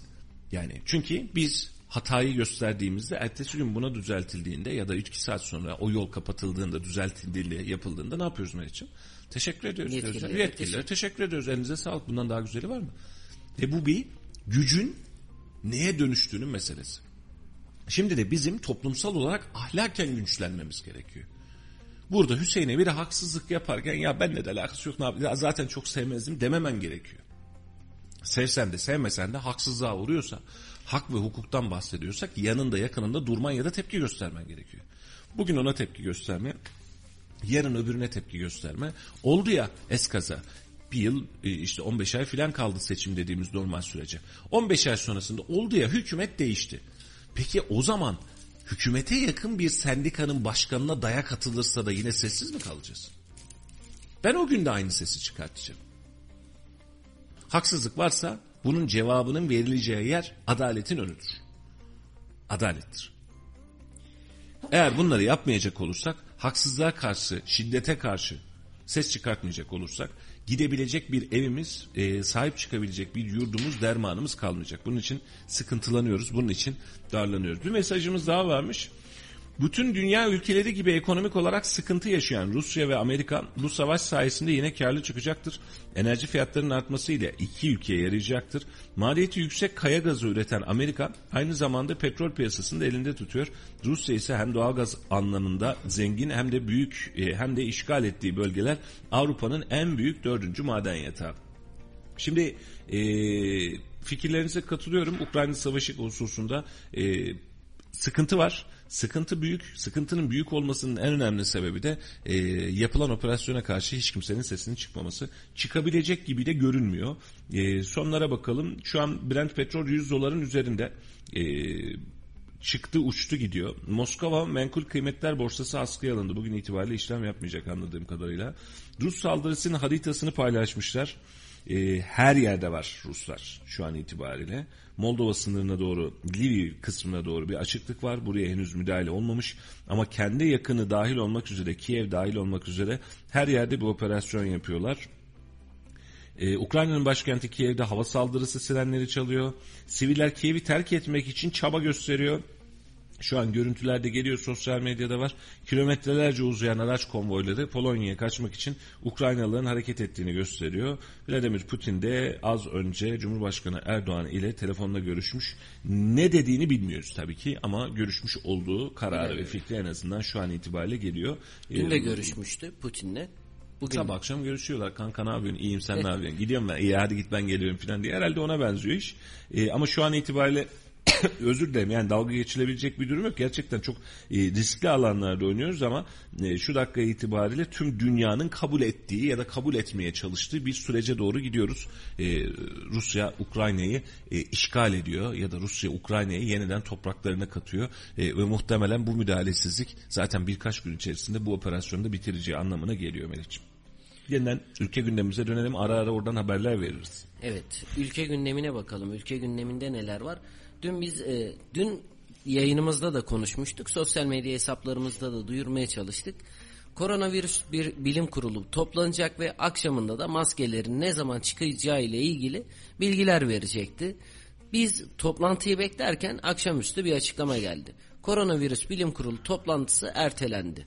23 Şubat 2022 çarşamba günü yapılması planlanan koronavirüs bilim toplantısı COVID-19 pandemisiyle mücadele ve kısıtlamaların yeniden değerlendirilmesi konulu basın açıklaması 1 Mart 2022 Salı gününe ertelenmiştir. Kamuoyuna e, saygıyla duyurulur diye Muhtemelen şöyle anlıyorum. Gündem çok yoğun ve orada da müjdeler verecek. Yeni bir normalleşme planı açıklanacak. Bu benim fikrim. Ee, bunu da e, bilim kurulu sonrası değil. Orada bilim kurulu olmayacak. Cumhurbaşkanı açıklayacak. Kabine toplantısına denk geliyor hemen hemen. Aynen. Ee, burada açıklanacak. Burada da denilecek ki artık maskeyle alakalı yeni müjdeler veriyoruz size. Çünkü böyle bir müjdeyi o gün de konuşmuştuk hatırlıyorsun. Tayyip Bey kaçırmaz. Sağlık Bakanı'nı da eline vermez. Yani hadi sen açıkla maskeyi kaldıracağız sen bir takma açıkla olmaz. Ee, hatırlıyorsun ekonomi toplantısında da dahi Nurettin Nebati açıkladı açıkladı. Biz hiçbir şey anlamadık ama açıkladı açıkladı. Ondan sonra Tayyip Bey'e bağlandı. KDV yüzde bir yapıyoruz dedi. Müjdeyi hep kendine saklar. Siyasetçi, akıllı siyasetçi. Ee, şu anda da salı günü itibariyle normalleşme planı ve bir müjdeden bahsedebiliriz. E, çünkü toplantı sonrasında Tayyip Bey çıkacak. Maskeyi şu gün kaldırıyoruz artık bundan sonra böyle davranacağız filan diyecek. Tahmin ettiğimiz tablo geçerli. E, sadece pozisyon tahmin etmediğimiz hale geldi. E, Salı gününe bugüne kadar beklemişiz iki yıl. Melih'ciğim Salı gününe kadar daha bekleriz artık yani yapacak bir şey yok. E, arada savaş çığırtkanlığı çıkmaz Tayyip Bey'in yoğunluğu olmaz bakanlar kurulu iptal edilmezse Salı günü müjdeli haberlerle bir araya geleceğiz gibi görünüyor. Evet bu da önemli bir gelişme olacak. O yüzden müjde olarak da verileceğini tahmin ediyoruz. Bu kabine toplantısının hemen ardından verilecek büyük ihtimalle. Maske konusunu biz salı gününe kadar konuşmaya devam edeceğiz. Maskelerimiz en azından salı gününe kadar ağzımızda olmaya devam edecek. Ee, orada da tabii şöyle de diyelim yani yanlış anlaşılmasın. Takan yok ki. Şapka kanunu da döndü. Kanunu var, takan yok. Anladın mı? Yani şu an takan yok. Otobüse binerken, Mecbur değilsin. hastaneye girerken, Mecbur kurumlara değilsin. girerken. Mecbur değilsin. Bak orada bile mecbur değilsin ayrı hadise. Ama takan yok. Beraberinde insanlar bunun rahatlığına alıştı. Vakaların öldürücülüğün azalması ve o pik noktanın geri dönüşmeye, e, düşmeye başlaması e, öngörüsü oluştu. E, ve ben baştan beri söylüyorum yani bu omikron varyantı pandeminin bitiş varyantı haline geldi zaten doğal olarak ve bunu da yaşayacağız gibi görünüyor. E, bundan kaynaklı olarak da e, pandeminin e, mesela İzolasyon yapıyoruz. İzolasyonun içerisinde e, ne yapıyoruz acaba diye tutuyoruz. Hani 7 gün boyunca izole kalacaksınız. Ne yapacaksanız yapın diyoruz. İzolasyonda kalan insanlar bir gün kalıyor. İkinci gün itibariyle sokakta, çarşıda, işinde, gücünde gezebiliyor. Maskesini takıyor ya da takmaya devam ediyor. E bunu kontrol edebileceğiniz bir yer var mı? Yok. Yok. E kim bakıyor, kim kontrol ediyor? Eve mi geliyor? Şimdi pandeminin başında binaları kapatıyorduk neredeyse biz. Şu an itibariyle işin olgusu siz yapmasanız da, siz serbestlik vermeseniz de işin reaksiyon kısmında ortaya çıkan çok fazla bir şey yok. Zaten pandemi kendi kendine boşladı. Biz sadece bunun süreç itibariyle boşlanmasını da bekliyoruz. Salı gün yapılacak açıklamayla e, artık serbestsiniz ne yapıyorsanız yapın kıvamına doğru sanki döneceğiz gibi geliyor. Evet. Bunu konuşuyoruz ve bizim yayınlarımızda sıklıkla konuştuğumuz bir konu vardı. Köyden kente çok fazla bir nüfus var. Sadece e, Kayseri genelinde demeyelim. Türkiye'nin genel kesimlerinde bu sorun var. Bununla ilgili de mecliste de konuşulmaya başlandı. Dün İyi Partili Dursun Ataş, Kayseri milletvekili göç tepkisini gösterdi. Mecliste söz aldı ve Evet. dedi ki böyle bir tepkimiz var. Hatta açıklamayı dinleyelim. Kısa bir açıklama zaten. Ardından üzerine Tabii ki, konuşalım. Tabii ki. Kayseri nüfusu 2021 yılında 12.900 kişi artarak 1 milyon 434 bin olmuştur. Ancak Özvatan, Felahiye, Pınarbaşı, Akkışla, Sarıoğlan, Bünyan, Yeşilhisar, Tomarza, Sarız ve Yayhalı ilçelerimizde nüfus hızla azalmaya devam etmektedir. Eğitim ve sağlık hizmetleri dahi karşılanamayan bu ilçelerimiz günden güne boşalmaktadır. Tarımsal üretimin öneminin daha da arttığı, ekonomik krizin derinleştiği, işsizliğin sürekli yükseldiği bu dönemde kırsaldan göçün önüne geçmek son derece önemlidir. İktidar kırsal ilçelerimizde tarım ve hayvancılığa daha çok destek vermeli, yeni istihdam alanları oluşturulmalı, işsizlik kaygısını gidermelidir. Eğitim ve sağlık hizmetlerinde öğretmen ve uzman doktor açığı kapatılmazdır. İlçelerimiz tamamen boşalmadan gerek merkezi bütçeden gerekse belediyeler aracılığıyla göçü önleyecek tedbirler bir an önce alınmalıdır diyor. Genel kurulu saygıyla selamlıyor. Evet Dursun Bey e, bölge dışında daha doğrusu bizim kırsal bölge diye nitelendirdiğimiz alandaki nüfus azalmasından bahsediyor, göçten bahsediyor. Merkezde evet bir artış var ama kırsal kesimde bakmış olduğun zaman da ciddi anlamda bir azalış var. Geçtiğimiz günlerde hatırlıyorsun Pınarbaşı'ndan bir öğretmen haberi vermiştik, bir tayin haberi vermiştik. Öğretmen geliyor durmak istemiyor, geliyor durmak istemiyor. Pınarbaşı e, böyle yokluk içerisinde doğuda bir yerde böyle hani arabanın geçmediği, atın geçmediği bir yer filan değil. Hatta birçok insana göre de gerçekten de düzgün, güzel bir havası, güzel bir niteliği var. Tam aks noktasında hani Malatya'da yakınsınız, Maraş'a da yakınsınız, Kayseri'ye de yakınsınız belli mesafede. Ama bir ilçede bunun e, öğretmen bulunamaması aslında bugünlerin de göstergesiydi. E, buraya yatırımların yapılamıyor olması, tarım çiftçisinin güçlendirilemiyor olması belki de en büyük problemlerimizden bir tanesi.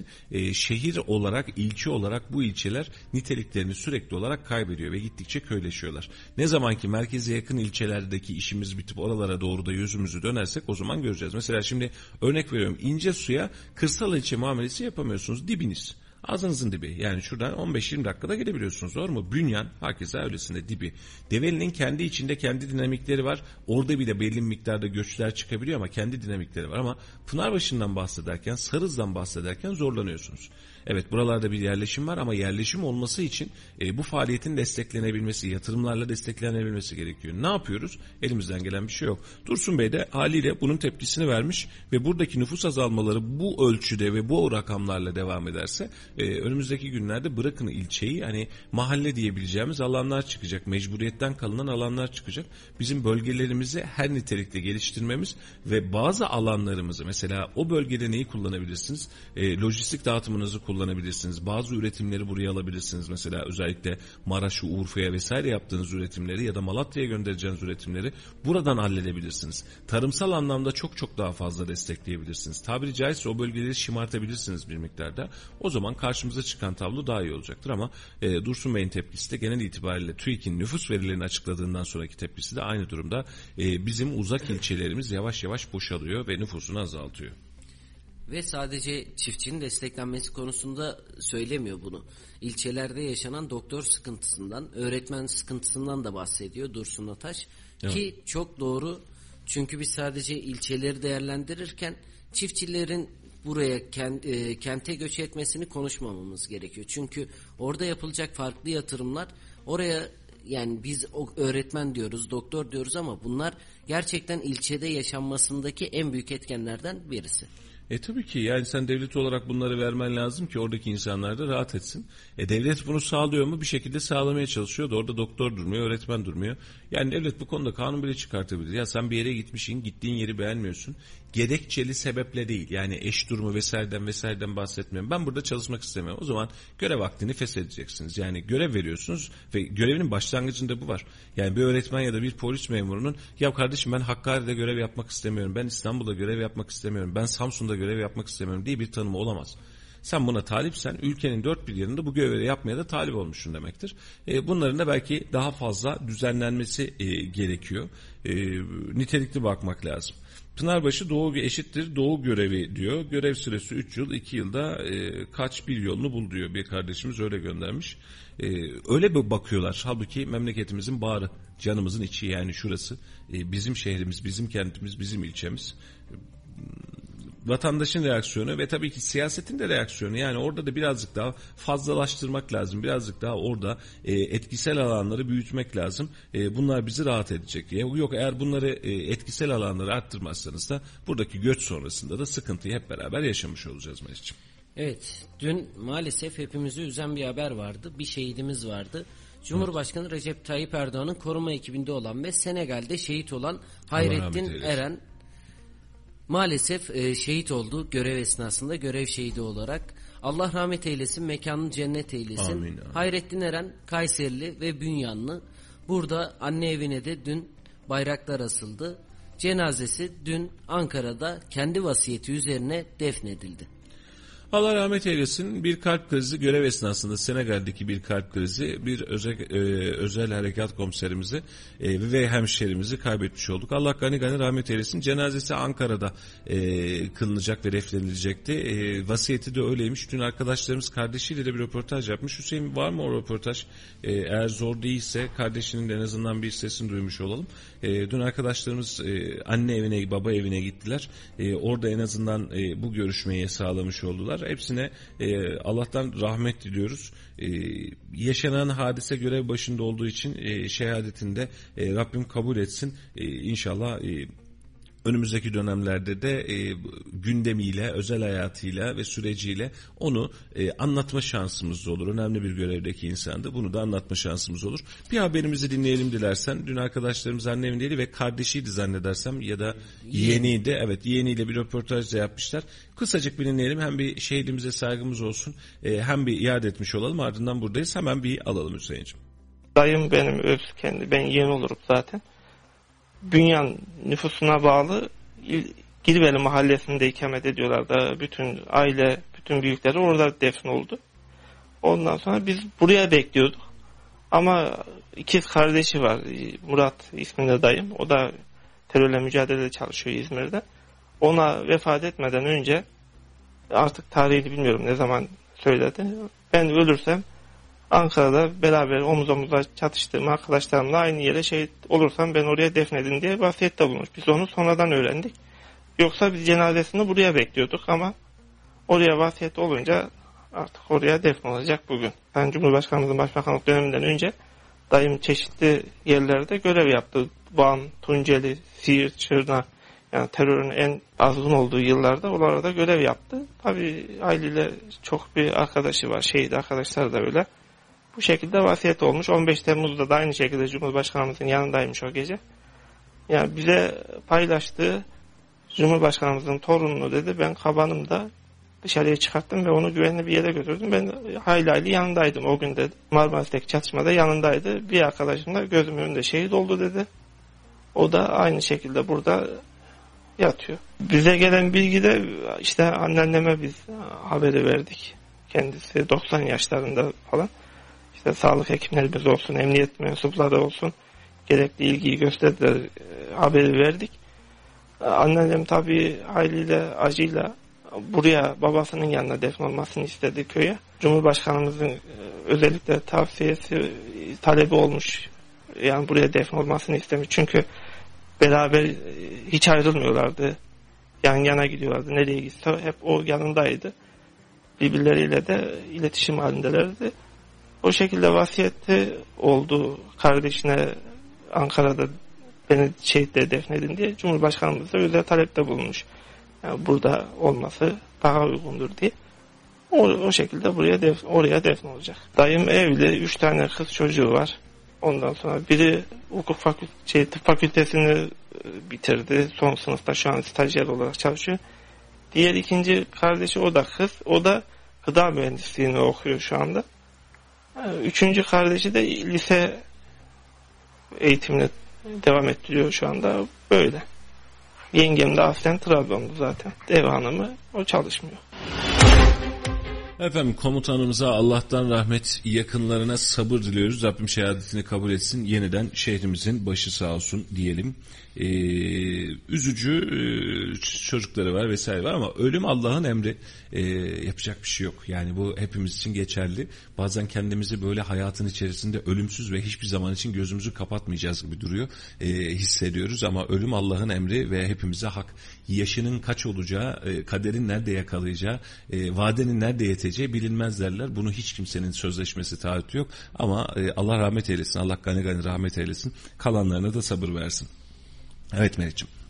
Rabbim mekanını cennet eylesin. Dün bizler de duyunca Kayserili mi değil mi diye biraz araştırdık ve ülkede de çok konuşuluyordu. Görev şehidi, şehidimizi biz de bir kez daha rahmetle anmış olalım. Evet, yayınımızın başından beri konuştuğumuz konu Rusya-Ukrayna gerilimiydi ve Rusya-Ukrayna gerilimini konuşurken biz vatandaşlarımıza indik, vatandaşlara sorduk. Dedik ki Rusya-Ukrayna gerilimi hakkında siz ne düşünüyorsunuz? Ki daha henüz bu işgal geçerli olmadan dünkü Evet. sorduğumuz soru ama tabii ki vatandaşlar da bu anlamda bir tepki e, ve bir anlatım yaptılar. E, kulak verelim mi? Evet. Evet. Laf Ee, Sokak'ta'ya dönelim. Kısa bir. Laf Sokak'ta. Bu arada e, savaşla alakalı Rusya operasyonlarına devam ediyor ve çoklu noktadan devam ediyor. E, bununla alakalı açıklamalar dünya kamuoyundan gerçekten sadece masa başında oturuyoruz ne yapıyoruz biz filan e, kıvamında. Brent petrol 101.34 dolar tarihi rekorunu kırıyor. E, altının ons fiyatı 1942 dolar. E, hiçbir şeyin seyri güzel gitmiyor ve bu savaşın sancısını bugün, yarın, ertesi gün ve önümüzdeki günlerde çok fazla yaşayacağız gibi. Bir sokağa dönelim ardından e, savaş ve yerel gündemimizde yeniden bir toparlama yapalım. Sokağa sorduk. E, Rusya-Ukrayna krizine ne diyorsunuz? Bu bizi nasıl etkileyecek dedik. Bakalım sokaktaki vatandaş ne düşünüyor? Biz Türk milleti olarak her şeyi atlarız ya. Biz Türk milleti olarak orada da bulunuruz.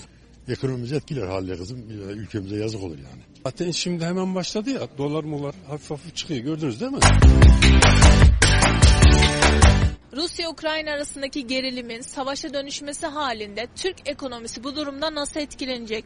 Biz de Laf Sokak'ta ekibi olarak Kayseri halkına sorduk. Bakalım nasıl cevaplar aldık? Doğalgaz olsun, e, başka petrol mesela petroller yükseliyor diyorlar. Haliyle sınırımıza yığınak yapıyorlar. Rusya olsun Ukrayna'ya karşı. Ekonomimizi etkiler halde kızım. Ya, Ülkemize yazık olur yani. Yüzde yüz etkiler çünkü iki tane büyük bir devlet, e, akaryakıta hükmeden bir devlet. O tür hiçbir etkilemezse akaryakıt olarak etkileyecek, döviz olarak etkileyecek. Biz ekonomimizi olumsuz etkileyecek. Bir sürü bizim oraya ihracatımız var. Yani Ukrayna Türkiye son yıllarda zaten çok yakın ilişkilere girdi siyasi olarak da. Etkilenir çünkü bizim bölgemizde yani. Nasıl etkilenir? Nasıl etkilenir? Türkiye aslında ekonomik olarak etkilenir. Siyasi olarak da iki tarafa da hem Türkiye Avrupa'yla hem Rusya'yla. Yani ortada bir denge kurmak zorunda. Peki ekonomi yönden etkilenir dediniz. Bu zamlar olarak bize geri döner mi? Zaten şimdi hemen başladı ya dolar molar hafif hafif çıkıyor gördünüz değil mi? Yani başladı daha savaş başlamadan başladı.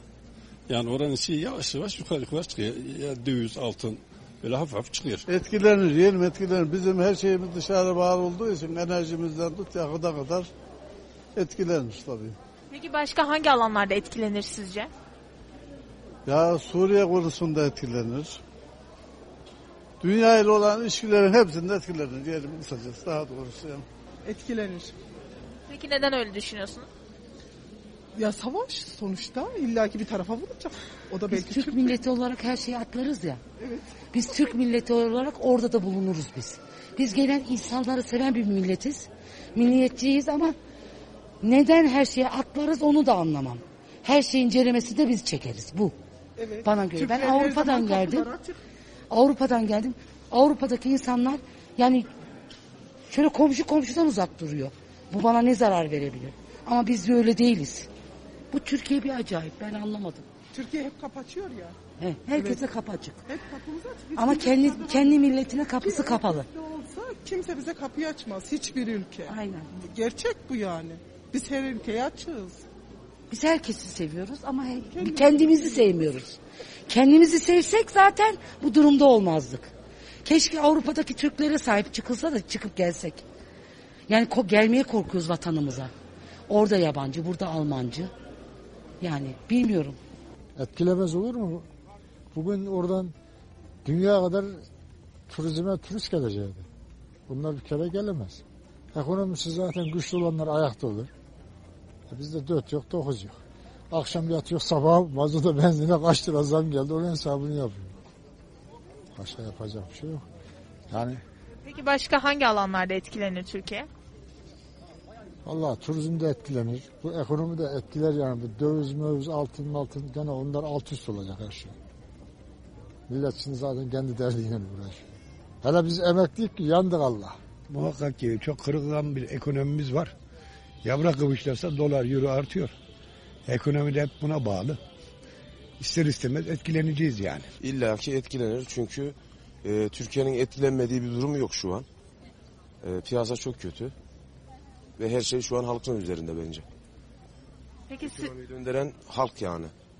peki sizce başka hangi alanlarda etkilenebilir Türkiye bu durumdan? E, alışveriş yani dış iş, ihracat büyük ihtimal. Türkiye'de hiç etkilenmez merak etmeyin. Peki neden etkilenmediğini düşünüyorsunuz? Yani ki- siyasetçilerin aldığı şeyler vardır önlemler onun için etkilenmez. Ee, Türkiye ekonomisi kırılgan bir ekonomi üzerinde olduğu için yani biliyorsunuz e, oradan birileri bir şey söylüyor. Türkiye'de her şey anında değişebiliyor. 12. ayın 20'sinde olduğu gibi mesela. İnsanlar hücum etti. Dolar, euroya, altına hücum ettiler. Bir gecede sabah kalktıklarında kabus yaşamış oldular. Bu şekildeyken Ukrayna Rusya arasındaki durum tabii ki değiştirebilir ülkemiz açısından ama artık eskisi gibi değiliz. Güçlü bir ülkeyiz. O kesinlikle ama ekonomik olarak biraz daha güçlü olmamız lazım. Yatırımlar, ihracatlar, ithalatlar de iyi değerlendirilip ülkemize kazanç sağlamak gerekir. Orta Doğu Akdeniz farklı bir boyut. Doğalgaz biliyorsunuz tamamen farklı bir boyut. Onun sıkıntısını yaşadık 3 gün. Ee, inşallah bundan sonra daha güzel günler bekliyor ülkemiz olarak. Hep beraber göreceğiz inşallah. Radyo Radar yol açık devam ediyor. Efendim aralar aralar aralar aralar derken ancak geldik buraya. Kusurumuza bakmayın birazcık geciktik. Ee, sokağa sorduk. Sokaktan sonra da ufak bir reklam arası verdik. Arkadaşlarımız hemen sağ olsunlar araya eklediler. Ee, yeniden buradayız yayınımızın son 15 dakikasında. Efendim Ukrayna gerilimi devam ediyor. Bazı kanallar şey mantığıyla veriyor. Yani askeri operasyon başlattı diyor ama şu an son gelen bilgiler Belarus kısmından ve Kırım kısmından da Rus askerlerinin ülkeye giriş yaptı. Ee, yani Avrupa kanadı dışında e, ülkenin tamamıyla doğusunun tamamını hatta doğusu, güneyi ve kuzeyi dahil olmak üzere tüm bölgelerinden işgal harekatı başlatıldı. E, şu an itibariyle Ukrayna'nın denizle bağlantısı neredeyse kendi içerisinde kalmadı. Rusya ile bağlantısından e, ciddi anlamda ve Kiev'e kadar, Kiev yakınlarına kadar da e, bu saldırılar devam ediyor. E, bir bu şey saldırısına benzemiyor e, tabiri caizse. Hani "Aa, bir şey oluyor mu acaba saldırısı değil. Bu tamamıyla Ukrayna'yı ele geçirme çabası ve ordular ilerleyerek devam edecek gibi görünüyor. Ciddi anlamda zayiatların olduğu da gelen bilgiler arasında Ukrayna istihbaratının gelen bilgiler arasında Brent petrol rekorlara doymuyor. Şu an itibariyle 102 doları geçti. 102.16 dolar gün içerisinde belki de 105-108 dolarlara kadar görebileceğimizi tahmin ediyorum şahsım adına. Çünkü kriz tırmanıyor. E, beraberinde altın ons fiyatında 1942 dolarlık bir artış var. Bu da ciddi anlamda astronomik bir artış. Uzun zamandır alışmadığımız. Ve e, Türkiye'deki iç piyasalarda dengeler açılmaya başladığı için şu an itibariyle bankalar arası piyasada 13.88'e çıktı dolar ve artışla başladı. Pozitif artışla başladı. Önümüzdeki dakikalarda da bu artışın devam edeceğini öngörmek herhalde çok da zor olmasa gerek. Yatırım tavsiyesi değildir diyelim arada ama e, bu hepimizin ekonomik dengelerini de etkiliyor. Şu an itibariyle geçen hafta e, hatta hafta başında 1380, 1350, 1370 lira civarında dediğimiz çeyrek altın 1434 lira İstanbul piyasasında. E, beraberinde serbest fiyatı da doların satış fiyatı 13.94. 13 lira 94 kuruş yani 14 bandına e, şu an itibariyle çıkmış durumda. E, bunun e, oradaki olan savaşın savaşsal e, mahiyetinin dışında bize e, rakamsal mahiyeti de oldukça yüklü gelecek gibi. Son olarak gram altında da 877 liralık bir parite söz konusu. E, tatlı ve güzel gitmiyoruz. E, Rusya'daki savaş ve savaş tamtamları ve savaşın doğrudan çıkmış olması, işgalin doğrudan hızlı bir şekilde başlamış olması da bize şunu gösteriyor. E, çok rahat geçecek. E, Rusya'nın çok fazla e, rahatsız olmayacağı bir alan. Mesela son dakika bak şu yaklaşık 4-5 saattir dünya savaşla uğraşıyor. Operasyon başladı diye uğraşıyor. Ukrayna kaynaklarına göre Rus ordusuna ait bir Su-24 savaş uçağı düşürüldü. Şu ana kadar Ukrayna'nın tek başarısı bu. Zayiatı göze almıştı zaten Rusya ve Ukrayna ordusu karşısında zaten oldukça kuvvetliydi. Belli miktarda kayıp yaşayacağı malum. Savaş bu yani hiç kimse aa buyur gel filan demiyor. Ama Rusya'nın ordu gücü, istihbarat gücü, e, hava gücü, hava savunma sistemi gücü, ve doğrudan havalimanları dahil olmak üzere sabotajlarla başlayan serüven e, otomatik olarak önümüzdeki dakikalarda Ukrayna'nın çok da fazla direnebileceği anlamına gelmiyor. E, Amerika'da, Avrupa Birliği'de, NATO'da masadayız, konuşuyoruz, yaptırımlar üzerinde konuşuyoruz demekle yetiniyor. E, ve görünür tablo itibariyle danışıklı dövüş gibi Rusya hareket ediyor. Diğer tarafların hepsi de sus sus bekliyor. Yaptırım yapalım, ne yapalım? Sizden doğal gaz mı almayalım mesela? Hani şunu mu istemeyelim, size bir şey mi yapalım? Askeri bir müdahalenin koşulu e, ve şartı karşısında askeri müdahaleyle durabilmektir. Askeri müdahaleyle duramıyorsanız bunun koşulunda size yaptırım uygularız. Adam zaten bunu göze almıştı. Yani sizin uygulayabileceğiniz yaptırım ne olabilir? Tüm ticari ilişkilerimizi kesiyoruz. Kesin. Adam şu an dünya coğrafyasının yarısını ele geçirmek üzere yola çıkmış durumda. Sen ticari ilişkiden bahsediyorsun. Adam çok da umurunda değil. Yani bunun için bu tavır ve bu tarz önümüzdeki dakikalarda, önümüzdeki günlerde bizi çok derinen etkileyecek dünyanın tüm dengesini değiştirecek.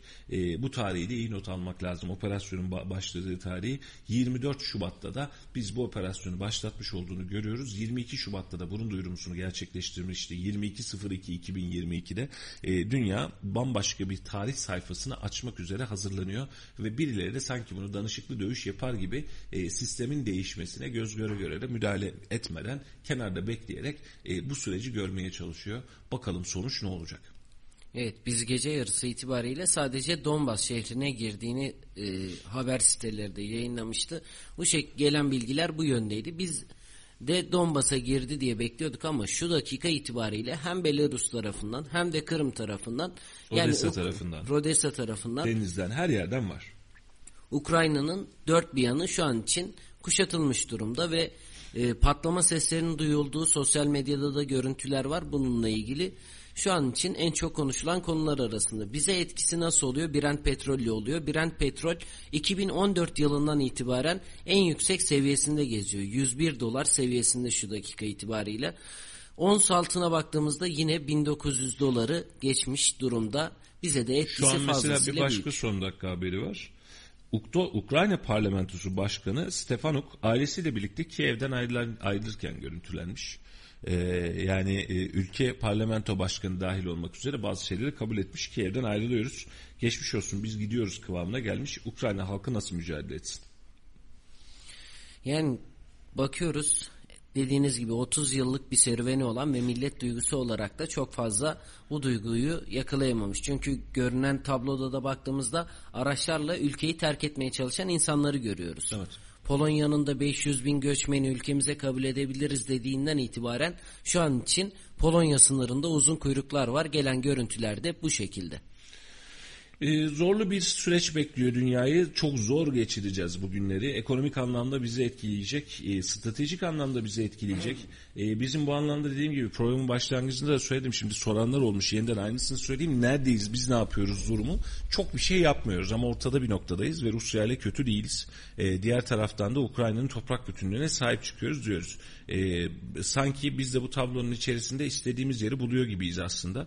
E, ama ülkesel olarak tamam bundan bahsedebiliriz ama ekonomik yansımalarını yatsıyamayız. Özellikle enflasyonun çok yüksek olduğu dönemde, enflasyonu çok yüksek yaşadığımız dönemde bir de üzerine dünya genelinde gerçekleşecek e, yakıt, altın vesaire emtia fiyatlarındaki enflasyon, bazı ham maddelere ulaşmaktaki yaşanabilecek sıkıntı ya da Avrupa'nın bu maddeleri alamaması gibi riskler kapımızda duruyor. Avrupa'nın iki ihtimali var. Ya bu süreci kabul edecek, Rusya geliyormuş gelsin nereye kadar geliyorsanız buyurun diyecek. Ya abimizsiniz, yanımızsınız diyecek. Ya da Amerika destekleriyle beraber imtiyazlar vererek bir şeyleri değiştirmeye çalışacak. Ama askeri anlamda bir şeyleri değiştirebileceğini çok fazla görmek şansımız yok. Hani şu an tablo öyle görünüyor. Ne NATO hareket etmek niyetinde, ne Amerika hareket etmek niyetinde, ne de Birleşmiş Milletler'den yaptırım sözcüğünün dışında bir laf ve söz çıkmıyor. Bundan kaynaklı da e, Rusya-Ukrayna krizinde askeri olarak Rusya'nın karşısında şu an itibariyle görünen bir güç yok. Yani Ukrayna'nın gitmesi ve e, yani dünya için sanki hazırlanmış bir senaryo gibi görünüyor. Yani şu dakika itibariyle ortaya çıkan tablo biz hala görüşüyoruz masada görüşüyoruz şu olsun bu olsun diye. E, çok da hazırlanılmış, e, kabul edilmiş, daha önceden sanki çalışılmış gibi bir tablo.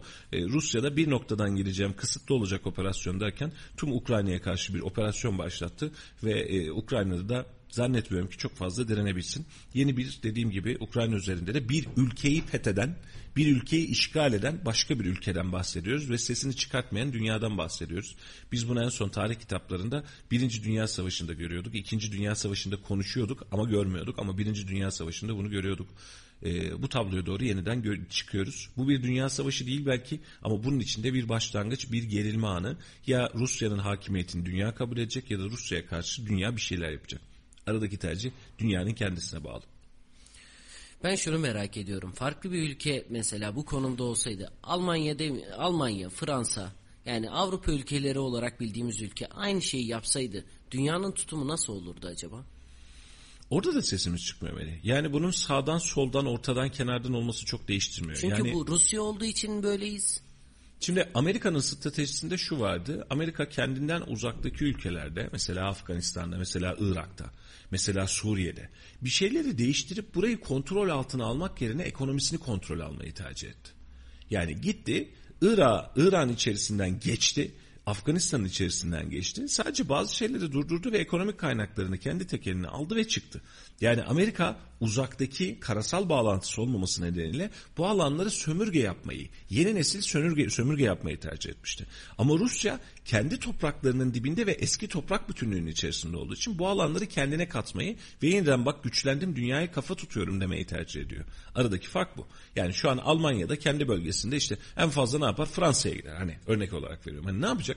E, sınır bağlantısı yok ama Rusya'nın sınır bağlantısı var. Bunun için bu dengeleri bence fazlasıyla değiştiriyor. Rusya'nın yayılmacı politikası, eski gücünü toplama politikası önümüzdeki günlerde buna ses çıkartmadığımız için önümüzdeki günlerde daha fazlasının olacağını düşünüyorum. Çok çok daha nitelikli nicelikli işlere doğru giriş yapacak sanki. Evet takip ediyoruz, takipteyiz. Maalesef gördüğümüz gelişmeler karşısında biz de üzülüyoruz. Çünkü bizi etkilemiyor, komşumuzda oluyor, bitiyor diye bir şey yok. Dünyada yanan her ateş dünyanın ısısını değiştiriyor ve e, bu bizi etkiliyor ve bu komşumuz, Karadeniz'den de komşumuz. Öyle bizi etkilemiyor, bizim umurumuzda değil filan diyebileceğimiz Belki bir durum en yok. çok bizi etkiliyor. Aynen öyle. İnşallah olumlu etkiler ama olumlu ya da olumsuz bir savaşa göz yummak ya da savaş ne yapıyorsa yapsın demek de bizim için zor. E, hakkımızda hayırlısı olsun. Yarın da belki bu gündemi konuşacağız. Yeni gelişmeleri, duruşumuzu konuşacağız. E, ama tablo itibariyle konuştuğumuz şeyler çok hayırlı gelmiyor. Müsaade isteyelim. Yarın yeniden aynı saatte görüşmek üzere sevgili Radyo Radar dinleyicilerimiz. Kendinize iyi bakın. İnşallah savaşın dünyadan uzak olduğu, keyfimizin yerinde olduğu, zam haberleri, savaş haberleri yerine güzel haberler alabileceğimiz bir güne ve bir dünyaya uyanabiliriz. Ama bugün öyle bir dünyaya uyanmadık. Tarihi de not ettik. E, yeni e, yayınlarda görüşmek üzere. Hoşçakalın. Radyo Radar yol açık sona erdi.